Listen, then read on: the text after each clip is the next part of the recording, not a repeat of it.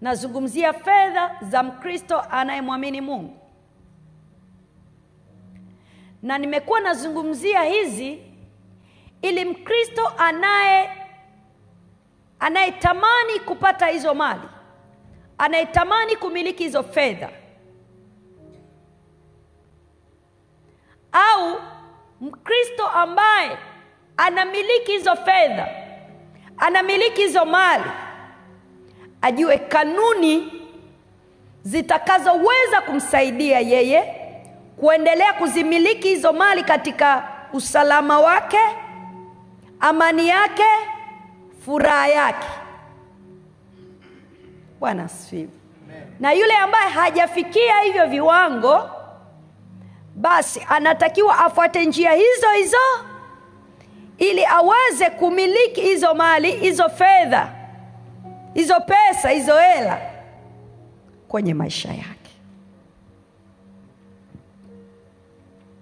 Na ijumapili nikazungumza nikasema kanuni yetu ya kwanza katika kumiliki ni kuhitaji nguvu ya kiungu ya kumiliki hizo fedha hizo pesa hizo mali na nikazungumzia kwa habari ya nguvu hizo nguvu za kiungu. Nikasema nguvu za kiungu ni uwezo wa mungu ndani yako usiozuilika katika kufanikiwa kwako.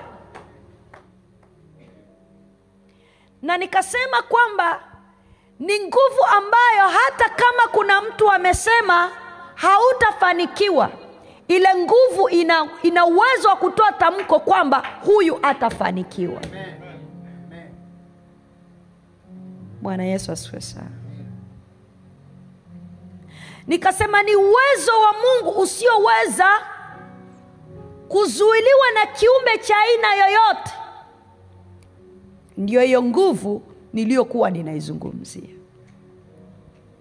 Bwana yesu asiwe sana. Na tuliangalia andiko letu kuu katika kitabu kile cha nini? Kumbukumbu? Kumbu? sura ya ngapi? Na mstari wa ngapi? Tukaona jinsi mungu alivyozungumza na wana wa israeli kwa habari ya neno kubwa linaloitwa nini? Nguvu. Kwa hiyo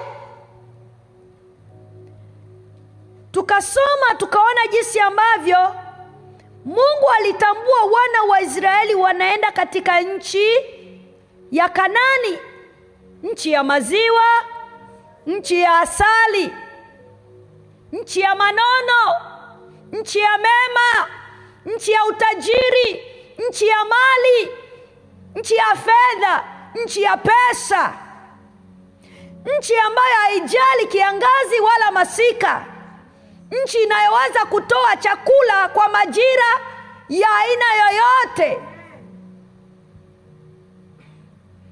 Kilimo chake hakijali hali ya hewa. Wakati wote ardhi inasema toa toa toa toa toa. Usizuie akawaambia mtakapofika katika ile nchi nane kumi na nane bwana yesu asifiwe sana. Mtakapofika huko ili muweze kufanikiwa munahitaji kitu kinachoitwa nini? Nguvu. Na hatuwezi kusema kwamba hili lilikuwa ni agano la kale tu. Bwana yesu kabla hajaondoka aliwaagiza wanafunzi katika matendo ya mitume moja nane. Haya nendeni yerusalemu mukapokee nini?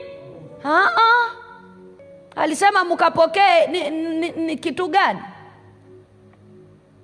Ni nguvu. Alisema nendeni jerusalemu mukapokee nguvu. Bwana yesu asifiwe sana. Kwa nini asiseme tu nendeni mkampokee roho mtakatifu? Lakini akamesha na akasema nendeni mkapokee nguvu maana yake alikuwa najua hakuna utenjaji wowote katika maisha yako bila kupokea nguvu. Hakuna mafanikio katika maisha yako bila kupokea nguvu. Huwezi kufanya jambo lolote bila kupokea. Huwezi kufanikiwa kwa kitu chochote bila kupokea. Huwezi kumshinda adui bila kupokea. Huwezi kufanya kazi ya mungu bila kupokea huwezi kuishi kwenye hiyo ndoa bila kupokea. Huwezi kukaa kwenye mahusiano bila kupokea.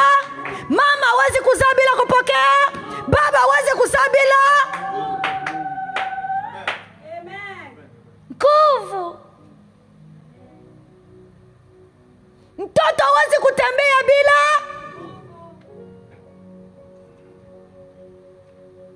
Kwa hiyo kuna siri katika nguvu elimu haiwezi kupatikana bila. Madaktari hawawezi kufanya kazi yao ya udaktari bila. Kazi yako hawawezi kuifanya bila. Biashara yako hawezi kuifanya bila. Miradi yako hawezi kuiendesha bila. Kwa kuna siri katika nguvu. Kwa nguvu ni kiungo kikubwa sana na ndicho kiungo cha kwanza katika siri ya mkristo kufanikiwa. Don't forget.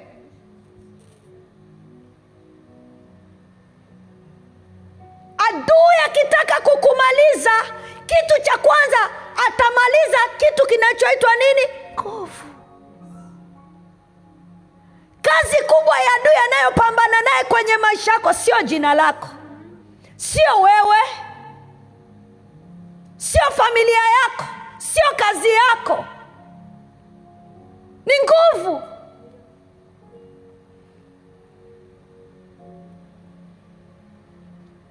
Yesu alipofanya kazi alifanya kwa nini? Kwa nguvu. Na aliposhikwa na yule mwanamke alisema kitu gani kimemtoka? Nguvu. Kwa kuna siri katika nguvu hakuna miujiza utakayoipokea bila nguvu. Hakuna miujiza inayofanyika bila nguvu.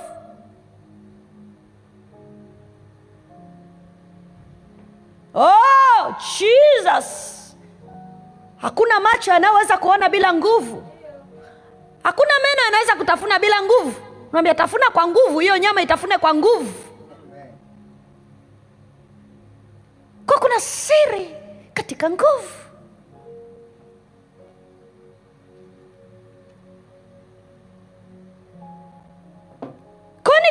nikasema nguvu ni msingi wa mkristo katika kufanikiwa.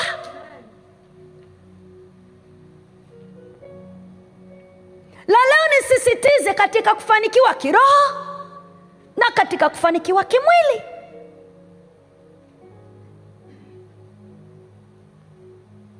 Unapotaka kufanikiwa kiroho lazima operate kwenye nguvu. Unapotaka kufanikiwa kimwili lazima operate kwenye nguvu. Ukipoteza nguvu katika kuoperate kiroho maanake umepoteza nafasi ya kazi ya mungu kwenye maisha yako. Na ukipoteza nguvu katika utendaji wa kimwili umepoteza nguvu hazina dhamana utendaji wa kufikia hatima yako. Bwana yesu asiwe sana. Nguvu usizarau. Nguvu uiheshimu. Nguvu uithamini.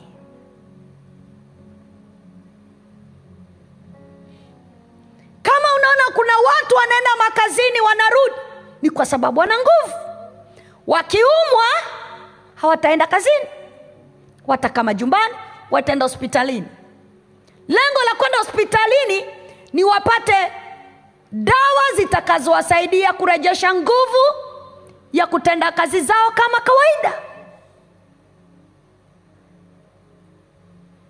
Bwana sifiwe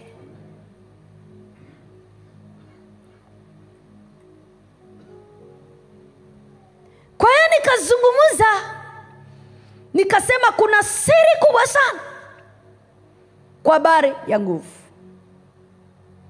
Na nikaonyesha jinsi ambavyo samsoni alivyopoteza nguvu. Na akaenda kwa mungu akamwambia mungu ninakuomba tafadhali sana nirejeshe macho yangu. Alisema arejeshe nini? Nguvu maana alijua akirejeshewa macho na ana nguvu yale macho bado atayatoboa tu. Kwa samsoni aligundua alichokipoteza ni nguvu anachokihitaji ni nguvu unaposhindwa kugundua unachopoteza ni nguvu na unahitaji nguvu huwezi kutoka mahali popote na kusonga eneo lolote.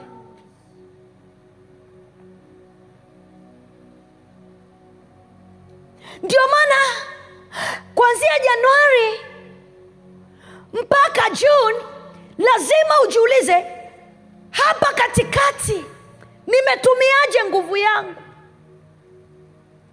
na nguvu imenizalishia nini? Imeniingizia au imenipotezea? Imeletea faida au imeletea hasara? Lakini nakwambia hata siku moja nguvu haijawahi mletea mtu hasara. Kazi ya nguvu ni kuingiza faida.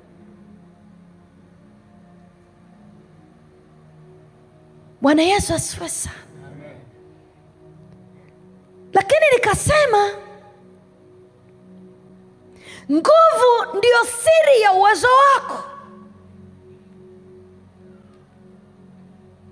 Kwamba chochote unachotaka kukifanya lazima uwe na nguvu. Wanasiasa ili waweze kuwashawishi watu ni lazima watumie nguvu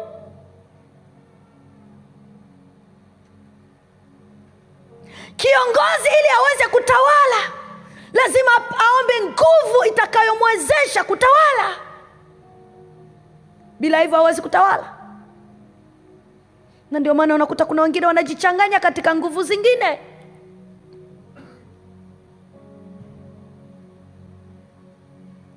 Kwa sisi kama wakristo nilisema ni lazima tuhitaji nguvu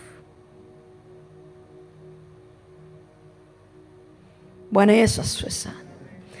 Sasa nguvu tunahitaji. Hiyo nguvu tunahitaji katika vitu gani? Nilisema.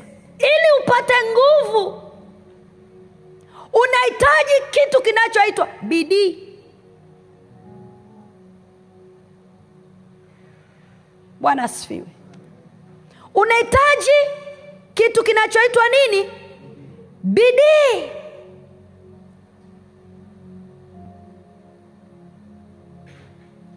Bidii ni tabia. Bidii ni roho. Bidii ni maisha halisi. Na bidii ni mtu halisi bidii haiazimwi. Bidii hainunuliwi. Lakini bidii inaweza kujifunza. Kristo asifiwe.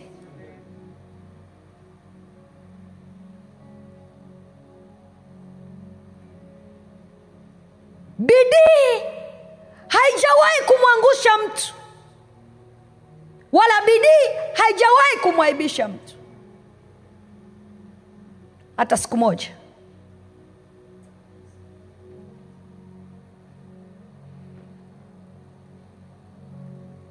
Hata siku moja.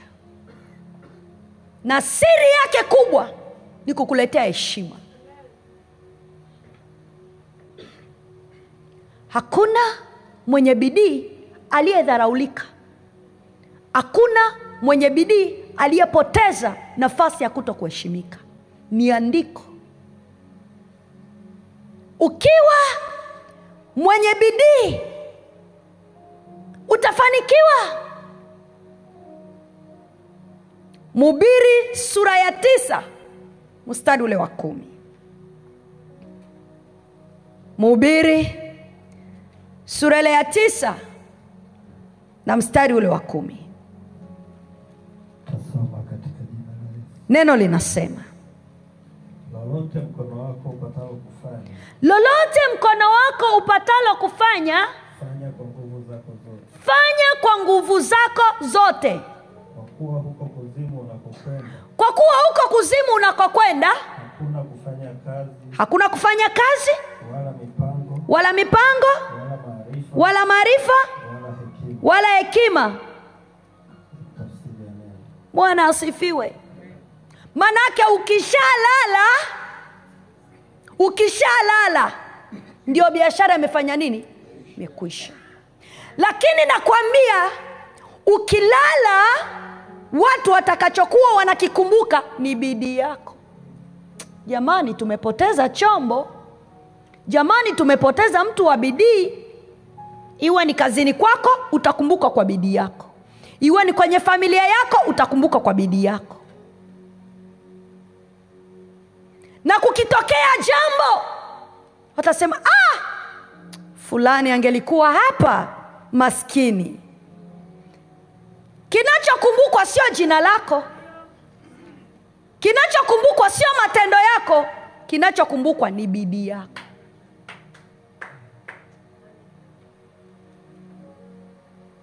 Bwana yesu asifiwe sana bidii ndio huzalisha nguvu na nguvu ndio huzalisha bidii. Kama ndani yako hauna nguvu huwezi kuwa na bidii. No, no, no, no, no, no, ukimwona mtu leo ni mzembe shida sio uzembe shida hana roho ya bidii. Hana roho ya bidii. Bwana yesu atusaidie sana bidii ni sifa ya kila mwenye mafanikio bora. Hakuna mtu aliyeshindwa kuwa na mafanikio bora. Hakuna mtu aliyeshindwa kuwa na mafanikio bora. Aliyekosa bidii. Kila mwenye mafanikio bora alikuwa na bidii. Ili uweze kufanikiwa unahitaji bidii sasa hiyo bidii ni katika kitu kipi we ndo unajua? Unahitaji kufanya bidii katika jambo lipi? Ni bidii katika biashara yangu? Ni bidii katika miradi yangu? Ni bidii katika kazi yangu? Au ni bidii katika kipi? Mtoto ili aweze kutembea ni lazima ajifunze kutembea kwa bidii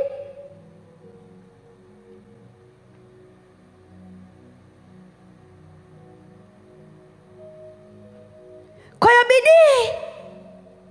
Ni sifa ya mtu mwenye mafanikio. Na hiyo sifa inaletwa na kitu kinachoitwa nguvu. Nguvu ikiwa ndani yako ndio inazalisha msukumo wa bidii. Fanya hichi. Kwa nini hujafanya hichi?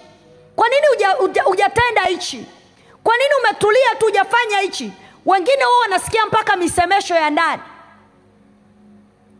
wengine huwa wanakumbushwa hujafanya kitu fulani. Wengine wanasikia kabisa kama mtu anazungumza. Wengine nafsi zao zinazungumza hujafanya kitu fulani. Ile ile nguvu inaiambia nafsi nafsi inaiambia bidii bidii anatekeleza. Kwa bidii ni tabia ya mtu ukimwona mtu hana utendaji wa haraka maana yake hana sifa ya bidii. Naangalia hata mafanikio yake. Ni duni. Bwana yesu asiwe sana. Kila mwenye mafanikio ana bidii. Na hata kama yale mafanikio yatachelewa bidii itamwambia kwamba hata kama yakichelewa yatakuja yatafika. Kinachompatia matumaini ni nini? Ni bidii hakuna watu wenye imani kama wafanyabiashara. Nakwambia nawapongeza sana wafanyabiashara. Tuwapigie makofi. Mfanyabiashara hakati tamaa. Hata kama leo hajapata mteja kesho atafungua duka. Kesho asipopata mteja kesho kutwa atafungua duka. Kesho kutwa asipopata mteja mtondogoo atafungua duka kinachomfanya afungue duka tena atafungua kwa bidii. Kwa nini? Jana alikosa kwa hiyo inabidi awai afungue labda atapata. Ni bidii.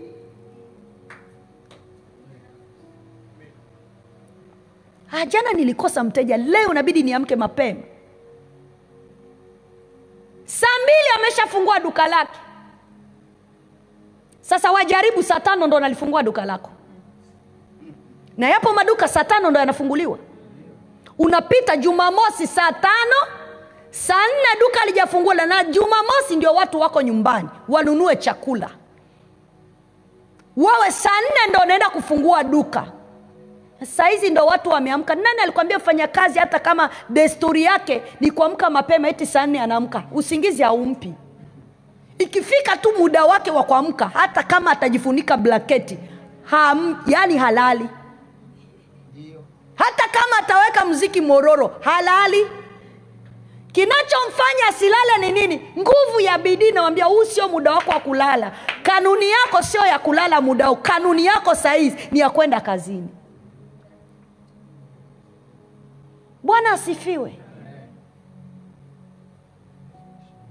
Kwa hiyo mtu mwenye mafanikio saa mbili duka lake limefunguliwa saa moja duka lake limefunguliwa mtu ambaye ana mafanikio saa nne duka lake limefunguliwa saa tano duka lake limefunguliwa. Na hapo saa nne ukimkuta kwenye kiti bado afanya na mwingine utamkuta kalala kabisa. We vipi mbona umelala? Na mi nikiwakutaga ambia ukilala biashara inalala. Usilale kazini. Ambia amna wateja. Ambia "Ah, watakuja tu madamu umefungua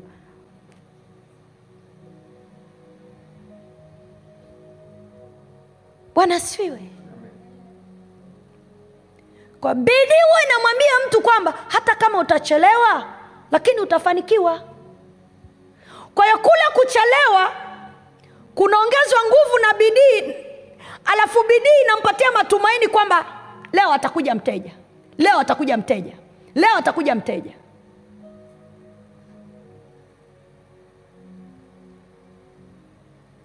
Leo utapata leo utapata leo utapata. Na jumapili nilizungumza nikasema kama we ni mfanya biashara kama we uko kazini kama una miradi yako kama sijui una nini yako hakikisha kwamba unaiomba nguvu ya mungu ikusaidia katika kile kitu unachokifanya. Bwana yesu asifiwe sana. Kwa hiyo bidii ni sifa ya kila mwenye mafanikio. Lakini pia bidii ni nguvu ya kila mhitaji kila mhitaji ana bidii. Nyie kuwaona hao maombaomba wanaomba barabarani. Kila siku yupo ndo kazi yake. Kwa nini? Ndio anakolia pale ndio anakopatia pale ndio anakombea pale kwa kila mwenye bidii ana nguvu ya uhitaji. Anatafuta vitu ili apate vitu. Hakai bila kutafuta. Mtu mwenye ana bidii huwa anajua yatanikuta tu yatakuja tu yatanifuata tu. Na mi siwezi nikakushauri na siwezi nikasema receive the miracle of god. Kesho huwa na kiwanja afu nitakuuliza ulikinunua wapi? Kwa pesa ipi? Jenga nyumba. Hela ipi? We kesho utaanza baba nateka eneo hili. Baba nateka eneo hili. Baba nate... you are wasting your time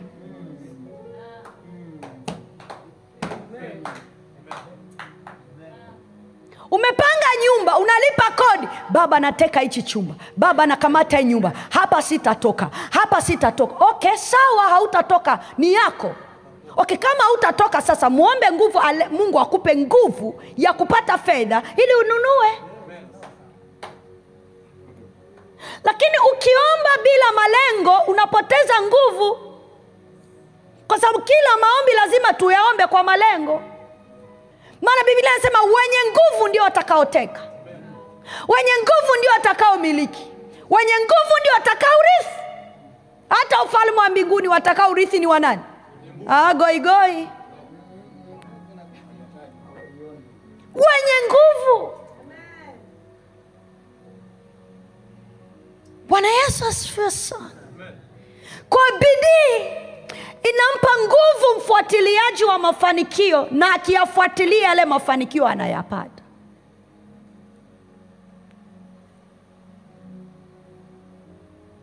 Lakini usipokuwa na bidii ya kufuatilia vitu vyako mwenyewe haviwezi kupatikana. Kwa ni lazima kila mkristo anahitaji kufanikiwa katika mafanikio ya kiungu. Aombe ile nguvu ya mungu imzalishie bidii ndani yake. Na akatae kila roho inayomwondolea nguvu ya kumwekea bidii ya kutenda kazi. Bwana yesu asiwe sana. Timoteo wa pili timoteo wa pili sura ile ya pili una mstari ule wa sita. Mkulima mwenye nini? Mwenye bidii. Ya nini? Ya kazi. Ndiye anayestahili kuwa wa kwanza kupata nini? Fungu la mavuno. Kwa hiyo hata wakulima wanaitegemea bidii hata wakulima wanaitegemea nguvu.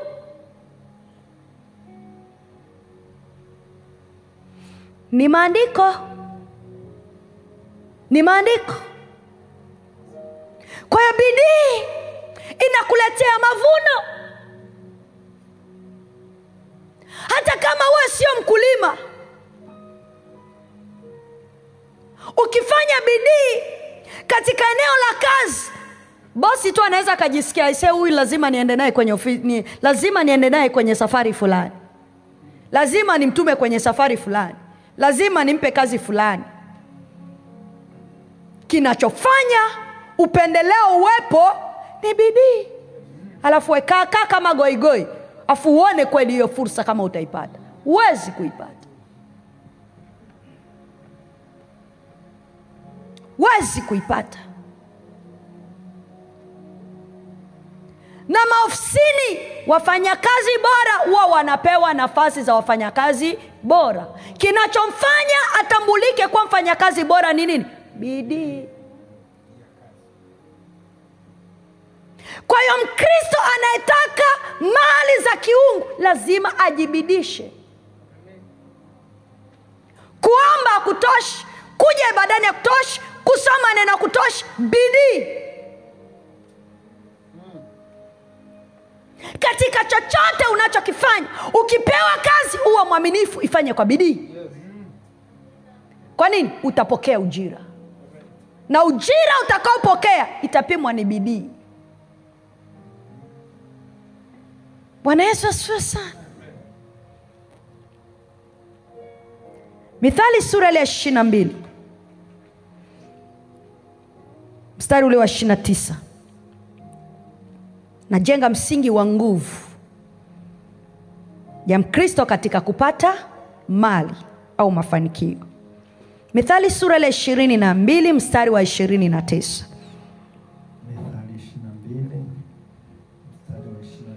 Inasema e, bidii je umemwona mtu mwenye bidii katika kazi zake? Huyo atasimama mbele ya wafalme huyo atasimama mbele ya wafalme? Hawezi kusimama mbele ya watu wasiokuwa na cheo. Kwa nini? Hata watu wenye cheo wanawatafuta watu wenye bidii. Pamoja na kwamba danieli alitafutwa alikuwa na bidii. Bidii wapi? Katika ibada yake na mungu wake. Pamoja na kwamba yusufu aliwekwa gerezani lakini alikuwa na bidii kwa mfalme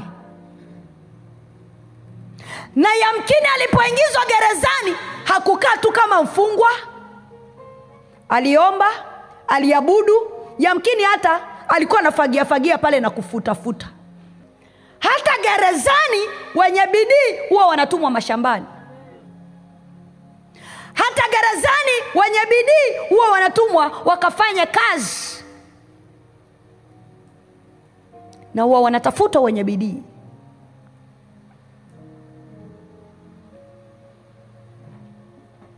bwana asifiwe.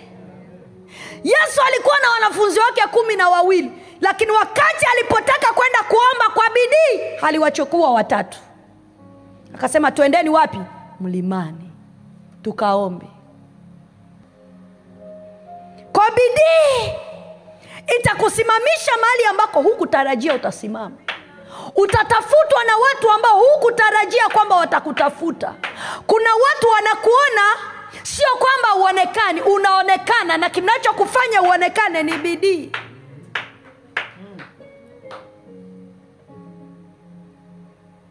Kuna watu wanakuelewa. Usifikiri wanakuelewa kwa sababu una jina. Usifikiri wanakuelewa kwa sababu ulivyo niyo appearance yao wao yako hawaijali wanachojali ni bidii.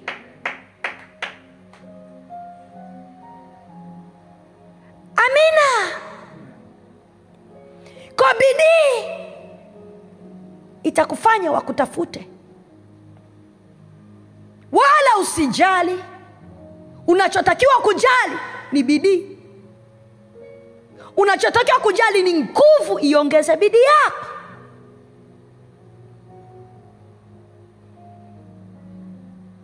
Bwana yesu asifiwe sana. Bidii inamfanya hata mungu akusikie. Bidii. Bidii. Inafanya mungu akujibu. Oh jesus.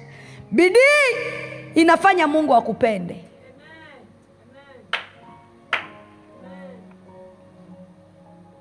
Mithali sura ile ya nane mstari ule wa kumi na saba bidii inamfanya mungu akusikia bidii inamfanya mungu akujibu. Bidii inamfanya mungu akupende.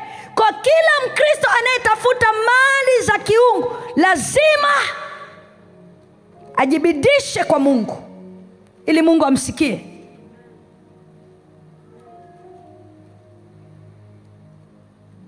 Mithali sura ile ya nane na mstari ule wa kumi na saba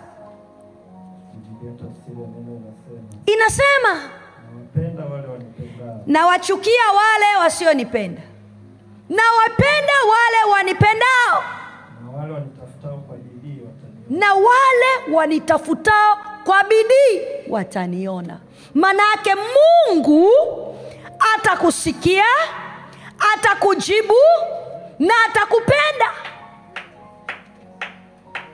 Nawapenda wale wanipendao si wanipendao tu wanipendao kwa bidii.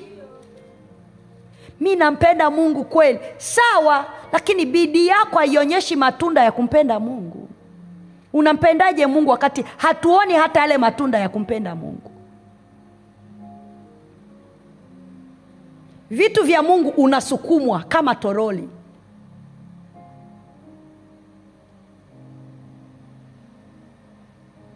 kazi zako mwenyewe unasukumwa.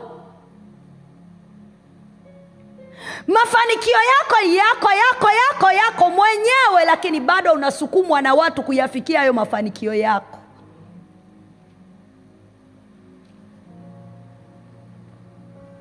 Yaani shida ni zako mwenyewe lakini zinawatesa wengine. Kwa nini? Kudumaa kwako kutokuweka kwako bidii. Usipokuwa na bidii huwa kuna kitu huwa kinaweza kikaumiza mwenzako wenzako hata wafanyakazi wenzako. Na hata mungu huwa anaweza kusikitika kwa sababu hauna bidii kwake. Kwa hiyo bidii yako kwa mungu ni ishara kwamba unampenda mungu na hakika mungu hata nyamaza hayo mafanikio unayoyataka yatakuja. Kwa nini? Anapokutafuta anakuona. Akishuka kwenye appointment yako na wewe anakukuta. Saa ngapi asionekane kwako saa ngapi asikusikie? Na kama hajakusikia ni swala la muda tu. Ni swala la wakati. Lakini litapita. Lakini mungu hawezi shindwa kukusikia kwa sababu una bidii.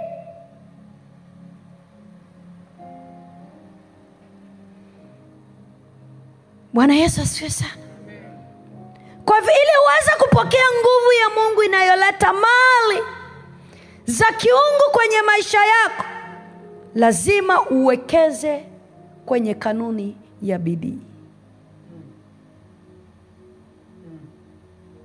Na hapo hakika hautabaki kama ulivyo.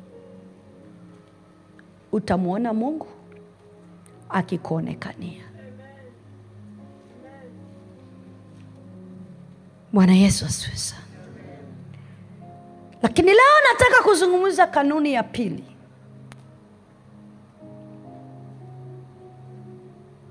Kanuni ya pili katika kupokea nguvu inayoleta mali za kiungu au mafanikio ya mungu katika maisha yako. Ni shauku. Bwana asifiwe shauku.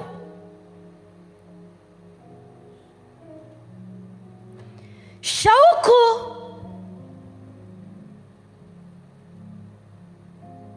ni mapacha na bidii. Bidii inakutuma ufanye alafu unaanza kujisikia shauku ya kufanya kwa shauku ni kanuni mojawapo inayomsaidia mkristo anayetafuta mali za kiungu kupata hizo mali za kiungu. Maana yake shauku yako kubwa uiweke kwa mungu anayetoa nguvu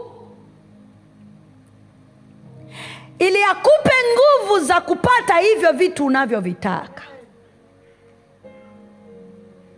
Sema shauku. Sema mungu nipe shauku. Sema shauku kaa ndani yangu. Shauku uwe sehemu yangu. Shauku uwe tabia yangu. Bidii uwe tabia yangu. Bidii uwe maisha yangu.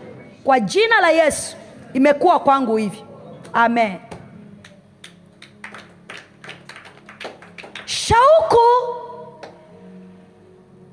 yako ili uweze kupokea mali za kiungu. Usitangulize kwenye mali.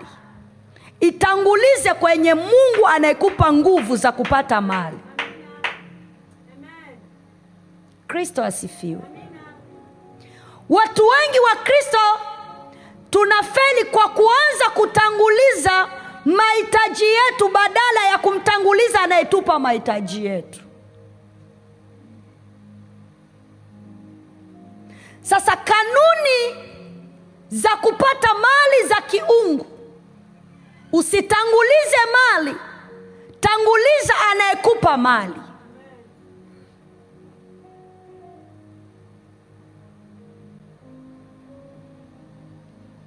bwana asifiwe. Kwa nini? Kwa sababu mali zipo. Mwambie jirani yako mali zipo. Alafu mwambie zinapatikana. Alafu mwambie ziko kwa ajili yako. Alafu malizie mwambie kristo alizifia kwa ajili yako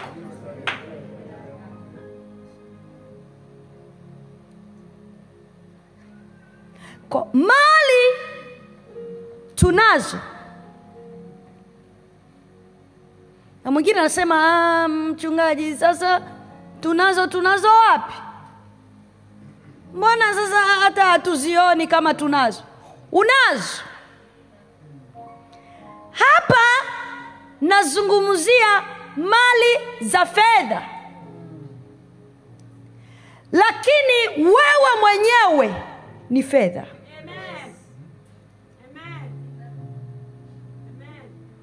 kwa nini? Mfumo wako wote ni fedha. Na ili ujue kwamba sasa hapa sizungumzii mali kama mtu nazungumzia mali kama fedha. Lakini nichomekee tu kwamba ninapotaka kumzungumzia mtu kama mali nitaizungumzia akili yako.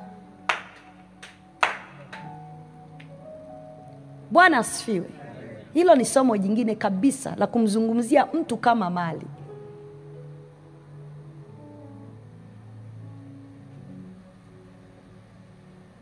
Akili ndio mtu na mtu ni akili. Akili ni mali na mali ni akili. Akili sio elimu. Elimu inaisaidia akili kufanikiwa. Na kuna watu ambao wana, wanaitwa mabilionea. Hawajawahi enda shule lakini wana akili. Akili ndiyo inayomsaidia kupata hivyo anavyovihitaji. Yakobo hakuwahi kwenda shule lakini alipata mafunuo ya mungu yakampa akili akazalisha wanyama wenye madoadoa. Na alifanikiwa akaitwa tajiri mkubwa. Akili. Kwa nikitaka kumzungumzia mtu kama mali nitaanza kugusa mfumo wa akili ndio maana shetani akikugusa kwenye akili amekumaliza. Sasa hapa simzungumzii mtu nazungumzia fedha. Kwa hiyo unapotaka hizo fedha kama mkristo shauku yako ya kwanza isiwe katika vitu unavyovihitaji. Iwe kwa nani? Kwa mungu makosa makubwa tunayoyafanya wakristo ni kuwa na uhitaji wetu binafsi na ubinafsi wetu. Alafu tukidhani kwamba tutapata vitu kwa ubinafsi wetu bila yule anayetusaidia kupata hivyo vitu. Mwambie jirani yako we ni mbinafsi sana. Hujielewi tu. Lakini leo ondoa ubinafsi wako. Ubinafsi tulionao kwa mungu ni kuona kwamba mungu ni provaida wetu. Na akitupa biashara inaishia hapo. Niliwahi kutolea huu mfano. Ilikuwa mwaka jana. Baba naomba maji. Baba naomba simu baba naomba maiki. Baba naomba nyumba. Baba na kiwanja sina. Baba na ndoa sina. Unalemewa. Akishakupa unaondoka. Umejaa? Shena. Unatumia vyote. Vikiisha baba e, ni kama naona hali sio nzuri. Unaweza ukafanya fanya mambo kidogo. Naona kama e, kuna shida mahali fulani. Naona kama uchumi wangu unacheza. Naona kama kazi ni kwangu kuna tatizo. Baba nahisi kwamba ninaweza kunani hii. Baba huu mwanaume nahisi kama sio wangu tena. Mepata maono baba huyu mwanamke ulionipa ni pepo. Baba nahisi hii familia sio yangu. Baba nahisi nahisi hapana. Makosa ulioyatumia ulienda kama kibaka kwa mungu. Ukanyanganya kila kitu. Vyote ukachukua. Na baba mwaminifu tu akakupa. Mwanangu nataka simchukua baba nipe simu nichezege. Mchukua mwanangu. Si tuna watoto sisi. Lakini akishamaliza kuchezea gemu anaitupa huko, utakuta simu yako iko wapi? Hivi mtoto simu kaitupa hapa chini? Ndo kaitupa kamaliza. Kwa tunaenda sometimes kwa mungu kama vibaka. Kwa nini? Hatujui kanuni za kupokea tunavyopewa kuvitunza tunavyopewa kuviheshimu tunavyopewa kuvimiliki tunavyopewa. Tunaenda tukishavitumia tunarudi tena. Kumbe kanuni sio hiyo ni kumhitaji baba kumhitaji mwenye vitu akupe vitu alafu akupe akili ya kuviendesha vile vitu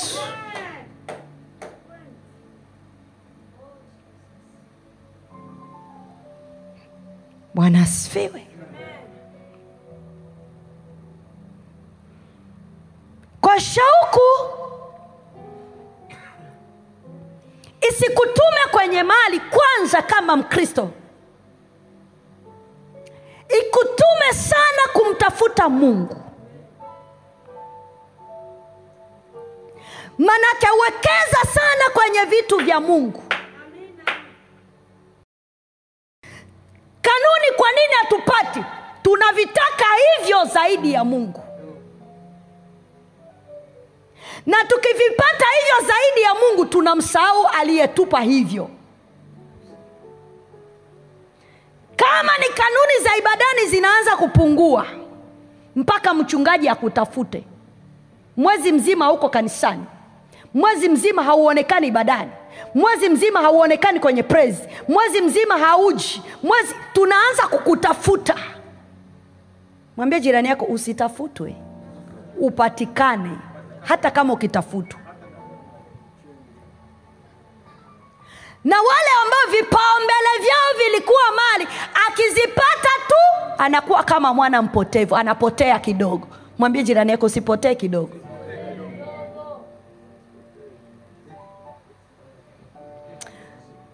unajua sasa hivi mambo kidogo ni mengi sana. Oh. kwa hiyo mambo ndio yameanza kuwa mengi. Sawa yawe mengi. Lakini katika wingi wote huo usimsahau mungu. Aliyekupa nguvu ya kupata tajiri. Aliyekupa nguvu ya kupata hizo safari. Aliyokupa nguvu ya kupata hiyo kazi. Aliyokupa nguvu ya kupata hicho ulicho nacho.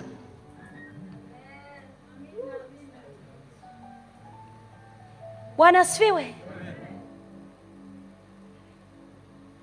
kwa kanuni ya mungu katika kupata mali zake mtangulize alafu mali zitangulize baada ya mungu. Matayo sura ile ya sita mstari wa thelathini na tatu yesu alisema nini? Lakini utafuteni kwanza ufalme wa mungu. Kuna neno linaloitwa kwanza. Hiyo ndo pointi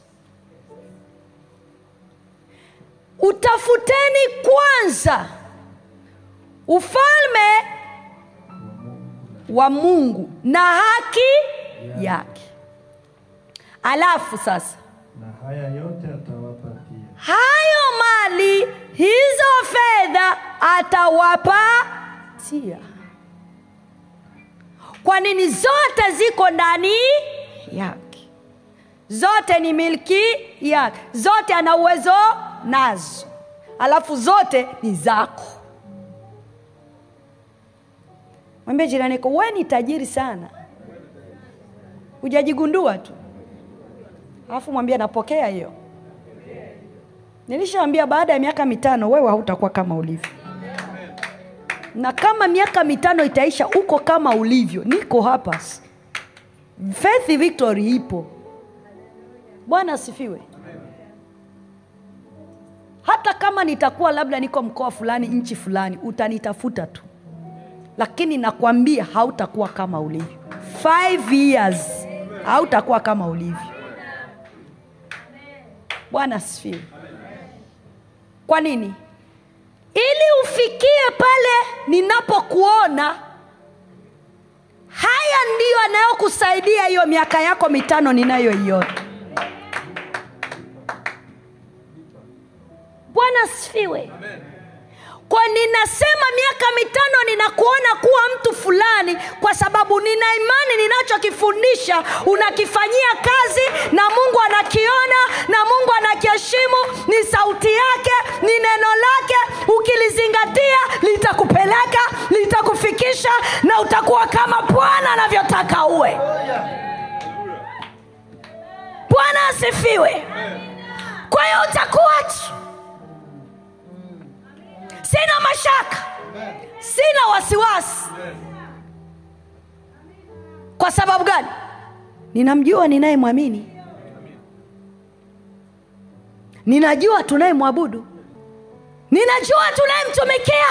Ninajua tunayekesha na kuomba kwa ajili yake. Ninamjua. Kwamba ukifata kanuni zake hautakuwa kama ulivyo! Mwambie jirani yako acha wakudharau sasa. Lakini kesho watakuheshimu.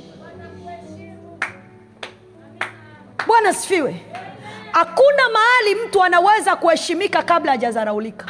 Kwa ruhusu kudharaulika ili kesho uheshimiwe. Na usijali nani anakudharau. Jali nani anakudharau ili kesho ile dharau ikufikishe wapi unakotakiwa kufika. Usijali nani leo anakuhukumu jali kula kuhukumu ile kula kukuhukumu kukufikisha kwenye hatima yako oh, usijali nani anasema nini juu yako. Jali yale yanayosemwa juu yako ili yale yanayosemwa ya kufikisha kwenye kesho yako ya kufikisha kwenye kesho kutwa yako ya kufikisha kwenye mtondogo wako. Bwana yesu asifiwe. Kwa hiyo haijalishi unapitia nini yakubali yapokee lakini yanaandaa kesho yako. Na kesho yako haiwezi kutokea kabla hayo hayajatokea. Mwambie jirani yako usijihukumu huwa ni tajiri mkubwa. Bwana asifiwe. Usijihukumu. Na kama wanakuhukumu pokea kuhukumiwa.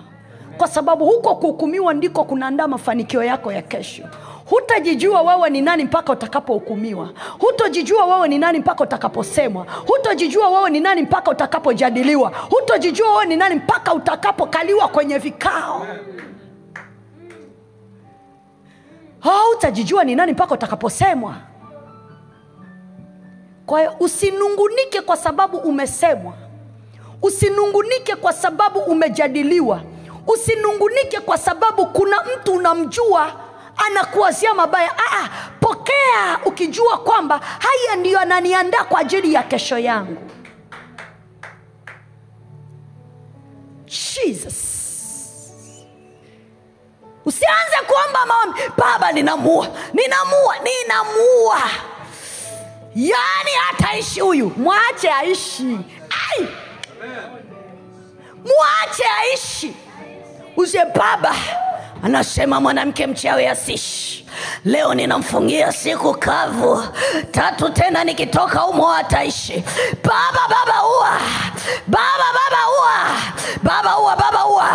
Baba ua baba ah, sasa nikiua watashuhudiaje? Bwana asifiwe. Yesu alipofufuka jamaa walikuwa wamepigwa usingizi mnono. Yesu alikuwa na uwezo wa kukamata ile mikuki na kuwaua wale walinzi waliolilinda kaburi. Lakini aliyesema jamani mumelala siku tatu munanilinda hapa hebu laleni kidogo mutakaposhituka mutalikuta kaburi liko. Na walipopata taarifa kwamba amefufuka wamerudi nasema vipi? Akasema tumeshangaa sisi wenyewe. Akasema basi semeni walimwiba. Haa mulilazwa siku tatu mnakesha. Asema wanangu mmechoka. Laleni kidogo. Usimuue adui yako. Mwache aishi ili kesho aone matokeo kesho aone mafanikio. Sasa ukimuua nani atashuhudia? Bwana yesu atusaidie sana. Kwa hiyo anasema tafuteni kwanza ufalme na haki yake nayo na mengine mutafanya nini? Mutazidishiwa. Kwa kanuni ya mkristo anayetaka mali za kiungu kwanza utangulize ufalme sometimes usiombee mambo yako. Ombea tu mambo ya ufalme. Bwana sifiwe ombea. Alafu mwambie mungu yale yangu ninakuachia ushughulike nayo. Na ninakupa siri moja. Ukiombea kitu mara nyingi sana ukaona hicho kitu akitokei mwambie mungu shughulika nacho ile nguvu yako inayoweza kubadilisha inaweza kubadilisha mimi nashughulika na mambo mengine na mungu atashughulika. Kwa nini huwa tunakata tamaa? Kwa sababu tunatafuta tuvione hatuvione alafu tunakata tamaa. Shida usikate tamaa. Maadamu ulishamtanguliza mungu yule mungu atafanya bwana yesu asiwe sana. Daudi anasema kitu kizuri sana katika zaburi ile ya arobaini na mbili mstari wa kwanza mpaka ule wa, wa, wa pili. Daudi alisema maneno mazuri sana. Zaburi ya arobaini na mbili. Mstari wa kwanza na wa pili nafsi yangu inakonea shauku mungu. Nafsi ya daudi ilianza kumwonea mungu shauku. Haijaanza kuonea mali haijaanza kuonea vitu ilianza kumwonea mungu shauku. Wewe unaonea nini? Shauku. Nini? Mali zako. Vitu vyako. Fedha. Unakuja kanisani kutafuta nini? Pesa. Mali. Nini? Gari nyumba nini unakuja kanisani kutafuta? Hivyo viwe vya pili. Kwanza awe nani? Mungu. Alafu ukishamweka mungu mwambie mungu na haya niliyoujia kanisani utayaleta. Lakini shauku yako kwanza iwe kwa nani? Usisahau kitu. Daka ikusaidie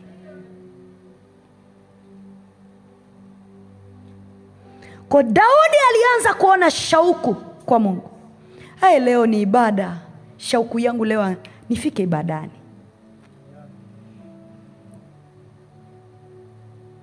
Bwana yesu asifiwe. Nafsi yangu inamwonea kiu mungu.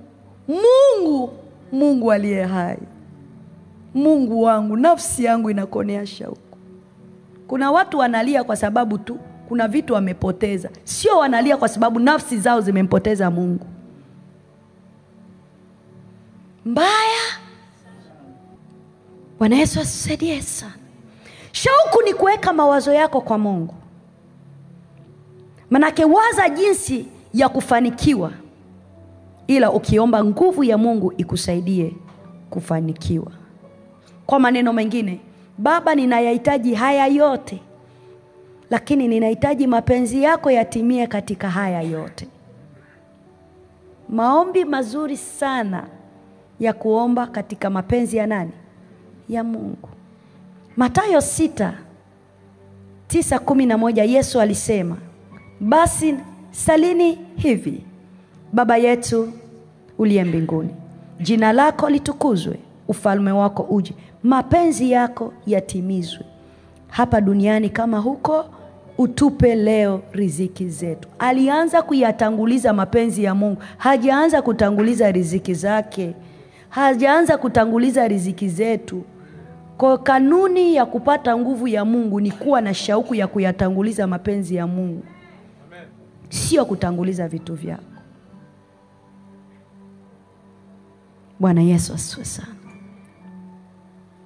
utapata hivyo vitu utapata hayo mali utapata hizo fedha lakini nakwambia kama una mungu ni bure. Ni bure. Mali zako bila mungu ni bure. Akili yako bila mungu ni bure. Fahari yako bila mungu ni bure. Sulemani alisema katika mhubiri moja mbili alisema ubatili mtupu. Ubatili mtupu mambo yote ni ubatili. Bila mungu ni ubatili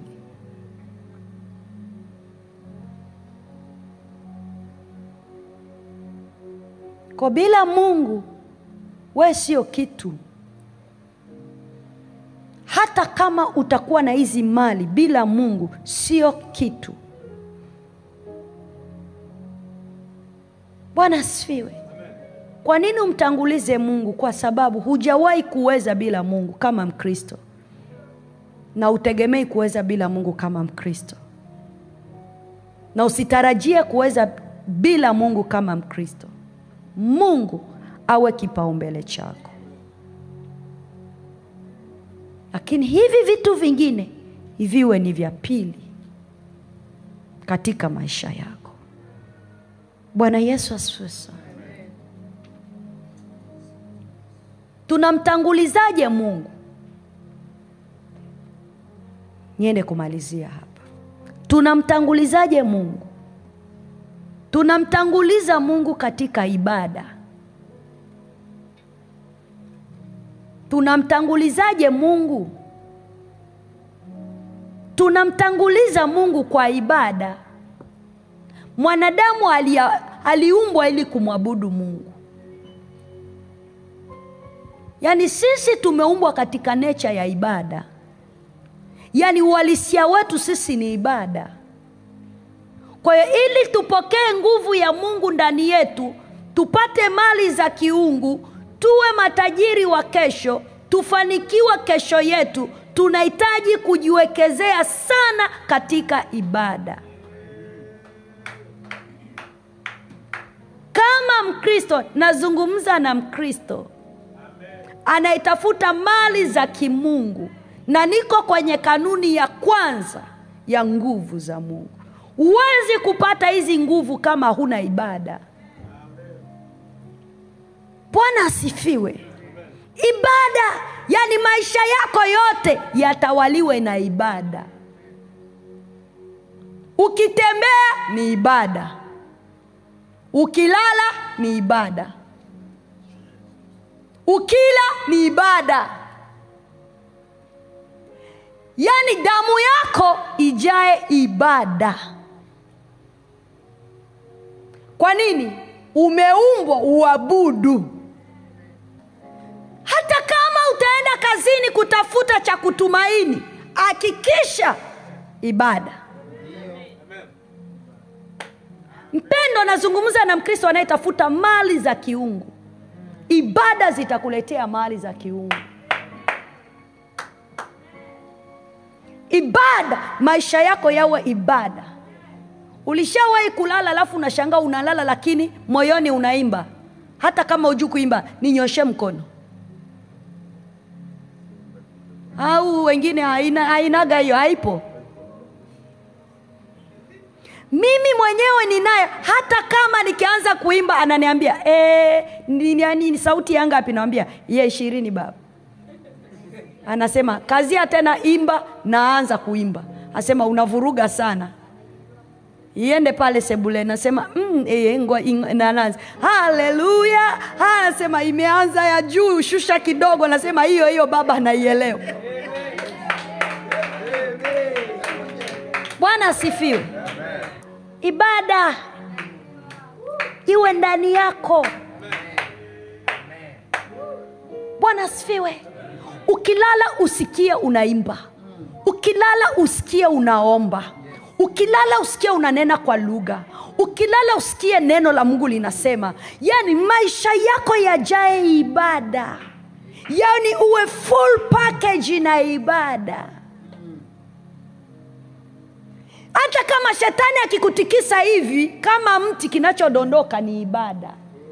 Ai!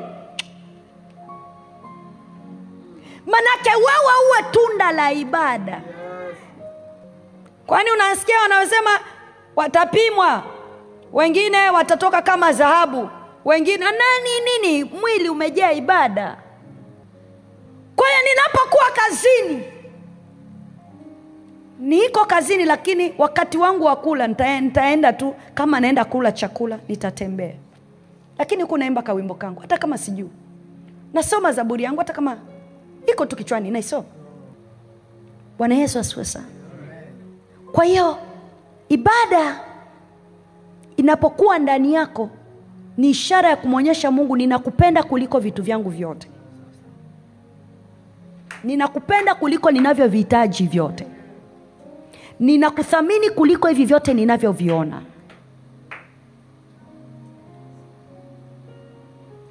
Haleluya. Kwa hiyo ibada ni kanuni ya kupata nguvu ya kupata mafanikio ya kimungu kwenye maisha yako. Kokokote unakokaa mkristo wewe uwe ni ibada na utambulike kama ibada. Ibada iwe kama vazi lako. Ibada uwe kama uhai wako. Ibada kiwe kama chakula chako bwana yesu asiwe sana. Zaburi tisini na tano mstari wa sita inasema njooni tusujudu tumwabudu tupige magoti mbele za bwana muumbaji wetu. Hii ni ibada. Kwa hiyo uwe na ibada ndani yako. Njoo kanisani.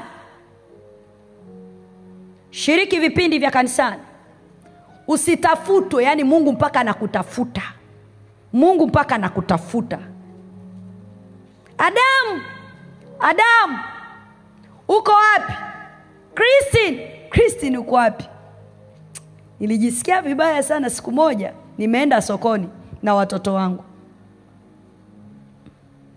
Nimeenda muda wangu wa maombi ulipofika nikasikia sauti ikinisemesha. Muda umefika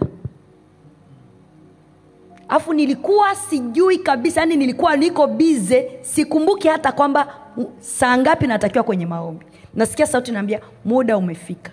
Kuangalia saa ah, muda wangu wa nikawambia dada baki hapo. Nilitafuta choo nikaingia chooni. Nikawambia mungu nisamehe. Niko katika miangaiko ya kimaisha na wadada tunatafuta chakula cha nyumbani. Nisamehe kwa sababu muda huu unanitafuta mimi sikutafuti. Najua ni muda wangu wa ibada naomba unisamehe. Lakini nitajitahidi kuwahi saa fulani. Nitafika utanikuta baba usitoke baba usi, malaika wangu usitoke hapo hapo. Nilianza haraka haraka kuhakikisha kwamba muda wangu ulipofika wa sala niingie kwenye maombi na kweli ulipofika nilifika tu nikapaki gari nikazima nikaelekea mlimani. Kwa nini? Maisha yako ukishayateua kwa ajili ya ibada mungu anatembea na wewe. Ukisema anasikia. Sasa leo sisi tunatafuta vitu vya mungu wakati mungu sasa hivi ndio anatutafuta sisi mungu ndio anatutafuta. Wakati tuliambiwa tafuteni ufalme. Ni yesu alishakuja kututafuta. Baada ya yesu kututafuta sisi bado tunataka yesu aendelee kututafuta tu. Maanake biashara imebaki kwetu kuutafuta nini? Ufalme. Sasa makosa tunayoyafanya wapendwa hatupati hizi mali za kiungu kwa sababu tunatanguliza kuvitafuta. Shauku yetu kubwa iko kuvitafuta vitu si kumtafuta mungu. Hapa tutastragwa hatutatoka. Hatuwezi kutoka katika kanuni hii ya mungu. Kanuni jamani mbingu imejaa kanuni. Na kanuni tulipewa katika maandiko. Ukienda tofauti na kanuni umepoteza haki ya mungu na ukipoteza haki ya mungu huwezi kupata vitu vya mungu. Bwana yesu atusaidie sana. Kwa mtafute mungu kwa ibada. Mtafute mungu kwa kulisoma neno lake. Hapo utapata nguvu ya mungu. Unakuja ibadani prezi inaimba inamaliza wewe haupo kabisa. Haupo umezama kama kuna mtu amekukwaza uko naye tu. Sema leo nikitoka kanisani atanitambua. Yaani kesho nikikutana naye kesho kesho. Yaani aiseni heri ungekaa nyumbani. Kwa sababu unapoteza muda wako. Hiyo sio ibada. Biblia inasema waabudu halisi watamwabudu mungu katika roho nilisema hata kama una maneno mengi kunja magoti mwambie baba asante na shukuru asante asante. Hata kama hujui kunena kwa lugha mwambie baba asante. Asante kwa uzima asante kwa uhai asante kwa kuniamsha salama asante kwa kunisaidia kuja ibadani. Yaani wanaprezi wanaabudu kimya. Yaani wewe sasa ndio kama uko mbingu ya ngapi sijui. Kama umefika ya ngapi sijui.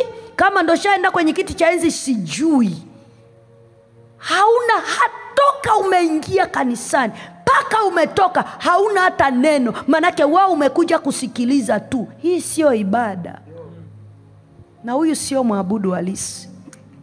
Mwabudu halisi atasema neno kwa mungu wake. Daudi alikuwa na maneno mengi ya kusema. Ndio maana tulitungiwa zaburi. Kwa hiyo ibada iwe sehemu ya maisha yako. Ibada iwe kanuni yako. Ibada liwe vazi lako. Ibada uwe wai wako. Ibada kiwe chakula chako. Na hakika utashibishwa na mungu. Nimalizie hapa kwa kusema kwamba mtoto wa mungu unaenda mbali. Na kesho yako ni kubwa. Na kesho yako ni kubwa.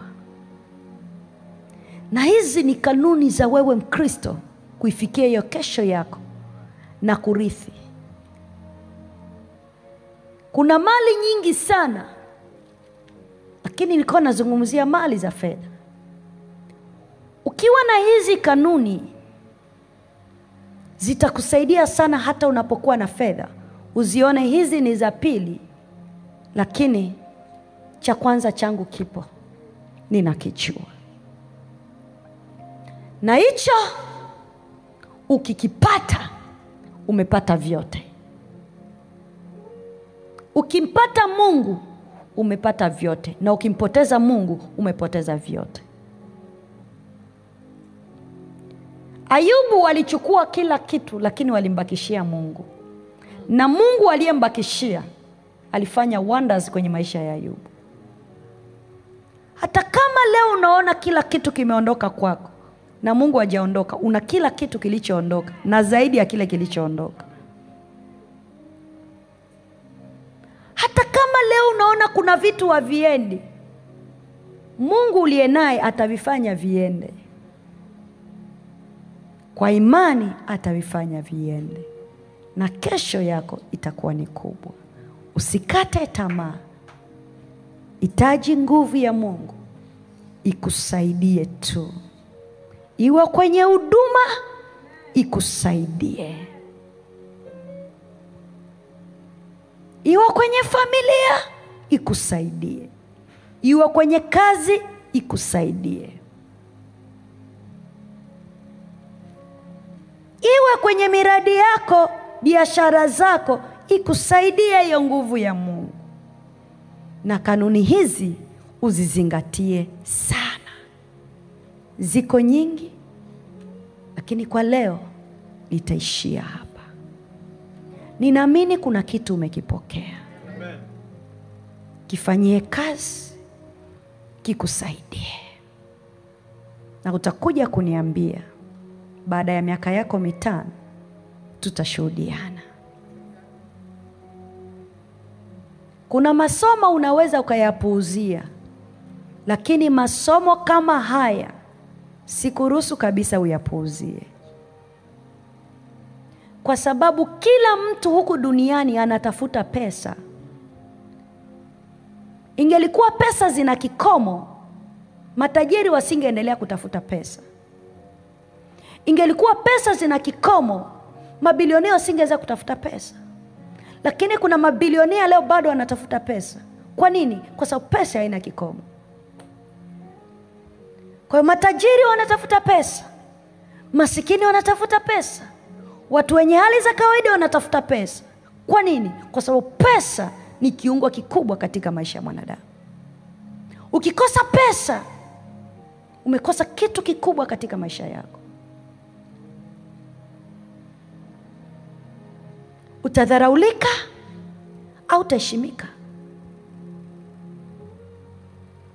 Wengine watakuwa wanaitwa kwenye vikao vya familia wewe hauitwi. Na jina lako likitoja ah, mwache tu ile atakuja baadaye. Kwa nini? Hauna. Hakuna atakaye kuheshimu. Hata kadi za harusi zitawapita wengine we haitakuja kwako. Kwa nini? Huna cha kutumaini majina ya wengine yanaweza katajwa la kako litatajwa mwisho. Kwa nini? Huna cha kutumaini. Lakini ukiwa na mungu huna cha kutumaini. Ukiwa na mungu una heshima. Haijalishi umepoteza heshima. Haijalishi umepoteza nini. Mungu uliye naye hata kurejesha tena kama ayubu alivyorejesha. Mung'ang'anie. Weka bidii na uweke shauku. Na utamwona mungu na uende ukiri maneno haya pamoja nami. Sema bwana yesu. Naamini hili ni neno lako. Neno la wakati. Kwa majira ya wakati. Kwa ajili ya kunisaidia. Kwa wakati nilionao e mungu. Imani yangu iko kwako. Na nimekuangalia wewe zaidi ya vitu vyote. Nimefundishwa na nimeelewa. Kuanzia leo ninakuangalia wewe na nguvu zako nikiamini kwamba hizo nguvu zako zitaniletea vile ambavyo umevikusudia kwa mapenzi yako viwe sehemu yangu. E bwana ufalme wako uje kwenye maisha yangu. Kuanzia leo najitenga na kila roho za umaskini. Najitenga na kila tabia za umaskini. Najitenga na kila roho ya umaskini. Kuanzia leo natangaza umaskini. Sio sehemu yangu kwa jina la yesu. Kwa damu ya yesu. Kwa damu ya yesu. Laana za kimaskini za ukoo hazitakuwa sehemu yangu sehemu yangu. Dalili picha mwenendo tabia taswira akili mwonekano mwenendo havitakuwa sehemu yangu. Siku ya leo ninavua ninavua ninavua yale maneno niliyotamkiwa niliyonenewa ninayoyaishi kwamba mimi ni maskini. Leo natangaza kila roho kila harufu kila dalili kila mwonekano wa umaskini hautakuwa sehemu yangu kwa jina la yesu. Kila roho zinazoninyima mafanikio hazitakuwa sehemu yangu kwa jina la yesu kwa damu ya yesu kwa damu ya yesu kwa damu ya yesu. Kila ambacho ninatamkiwa hakitakuwa sehemu yangu. Kwa jina la yesu. E mafanikio huwa sehemu yangu. E mafanikio ya kiungu huwa sehemu yangu. Kwa jina la yesu.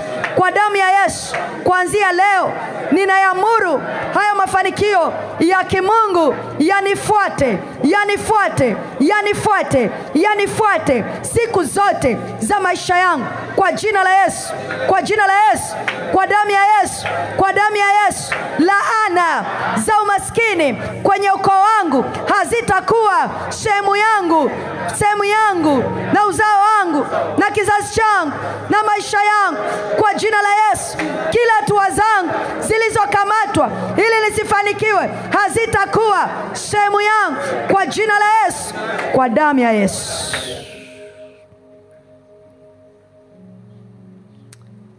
sante mungu. Sema mungu baba vikwazo havitakuwa sehemu yangu kila kikwazo kinachonizuia kuto kupata mali za kiungu akikataa vikwazo vinavyoshinda kwenye maisha yangu havitashinda tena. Nguvu za kupiga hatua na kurudi tena nyuma hazitakuwa sehemu yangu. E mungu nakataa kupanda na kushuka. Nakataa kupanda na kuanguka. Nakataa kuanza alafu nisifike mwisho nakataa kuanzisha kitu. Alafu nisikimalizie.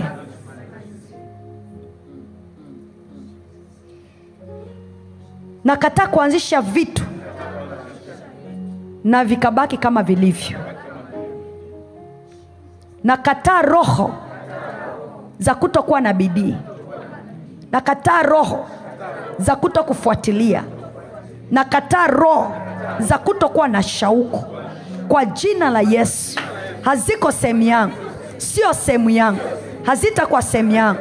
Kwa jina la yesu kwa damu ya yesu najitenga na kila roho. Kuanzia leo nafungua milango ya bidii shauku nguvu ya mungu kwenye maisha yangu. E nguvu ya mungu badilisha unavyotakiwa kubadilisha kwenye maisha yangu na ninaruhusu mungu mapenzi yako yafanyike yalete ulivyovikusudia kwenye maisha yangu kwa jina la baba mwana na roho mtakatifu. Amen. Shangilie bwana kwa makofi